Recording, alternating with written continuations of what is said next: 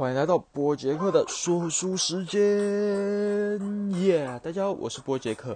每周的一三晚上为各位献上我最近的读书心得。OK，本周想为各位介绍一本关于生产力的书籍，书名为《为什么这样工作快准好》，作者为查尔斯·杜西格。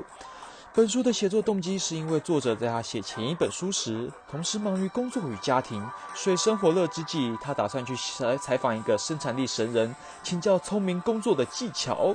OK，那这个人多神呢？他是位四十六岁顶尖外科医生，除此之外，还是知名的专栏作家、哈佛副教授、世界卫生组织委员、非营利机构计划主持人，还顺手写了三本畅销书。在这种情况下，还顾得了老婆以及三个孩子，这哥们是突破常识的超级天才呀！那可惜的是，作者第一次的邀约被对方回绝了，因为他的对方的事情太多了。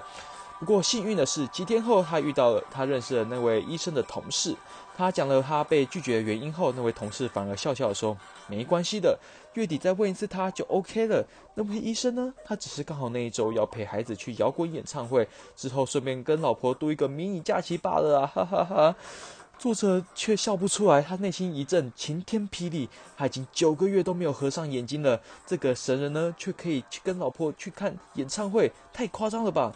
不过，同时也在作者心中种下了关于生产力秘密的一颗好奇心的种子。于是呢，这本书就来探讨如何成为生产力的，如何增加自己的生产力。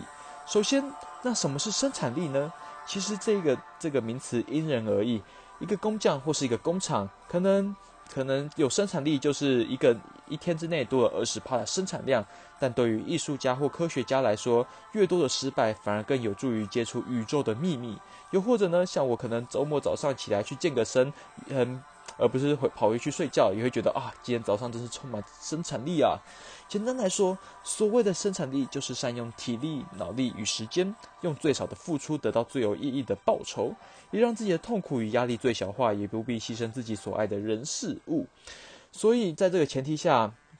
嗯，开始之前我得先说，如果你以为你会看到的是什么，这本书看到会以为是什么有生产力必先苦其心志啊，或是什么每天早起必做的十件事之类的知识的话，你可能会失望，因为这本书是其实比较偏重心法，而且比较科学角度的一本书。它注重的是生产力背后的关键因素，关注的是要如何做到以及为什么，而非琐碎的你做了什么。OK。所以这本书看完之后，还需要花点时间与自己的生活经验做融合，不然这本书可能对你没什么用。OK，那一样，本周三天来讲，其中三个让我觉得很有趣的观点，依序为动机、专注以及学习的秘密，都是聚焦在个人生产力方面。所以今天呢，来各位介绍动机方面，我相信。OK，那我相信不不止我，一定很多人都会遇到动机不足的情况。明明下周就要期中考或 d a y l i g h t 了，却懒洋洋的，一点都不想打开书本或是动笔开始写第一个作业的第一个字。有时候觉得，但这动机就像真命天子一样。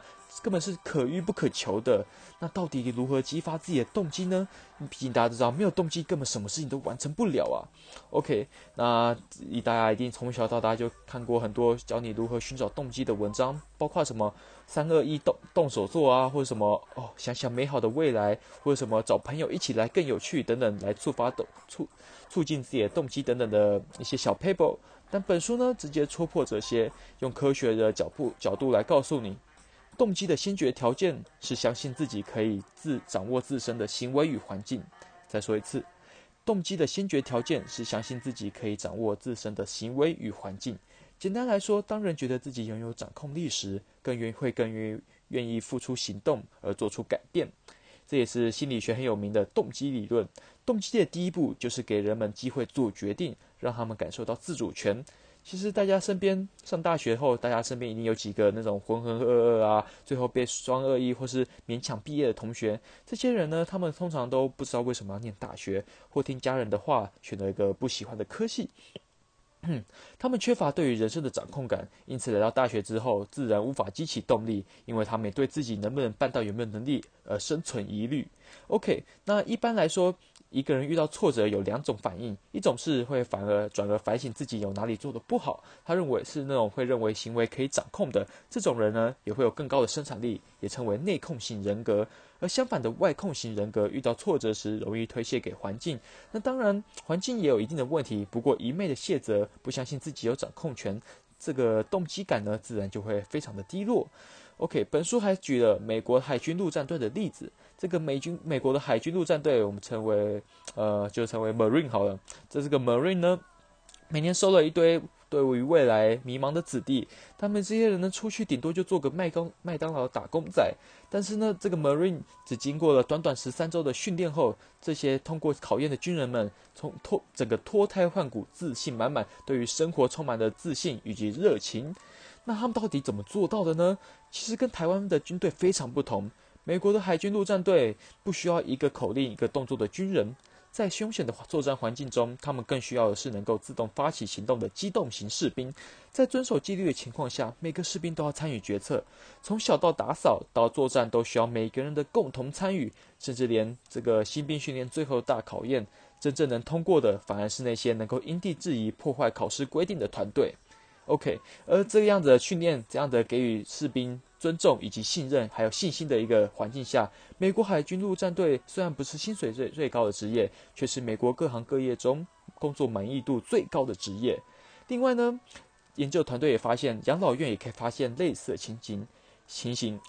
通常大家都会印象中都觉得啊，老人院就是一派死气沉沉啊，等着盟主宠照啊。但研究发现，如果一个家老养老院那些比较啊，比较比较多的叛逆老人，也就是那些比较多意见、比较容易反对院方安排的老人，反而更健康、更长寿。那到底是为什么呢？其实都是同样的道理。换句话说，最能够带给我们动力的选择，是能够做到以下的两件事：一，让人相信主控权在自己手上。二，赋予我们的行动崇高的意义。新兵决定通过训练，是为了让自己脱胎换骨；老人们决定选择叛逆，是为了感受到自己还活着，自己还有生命力。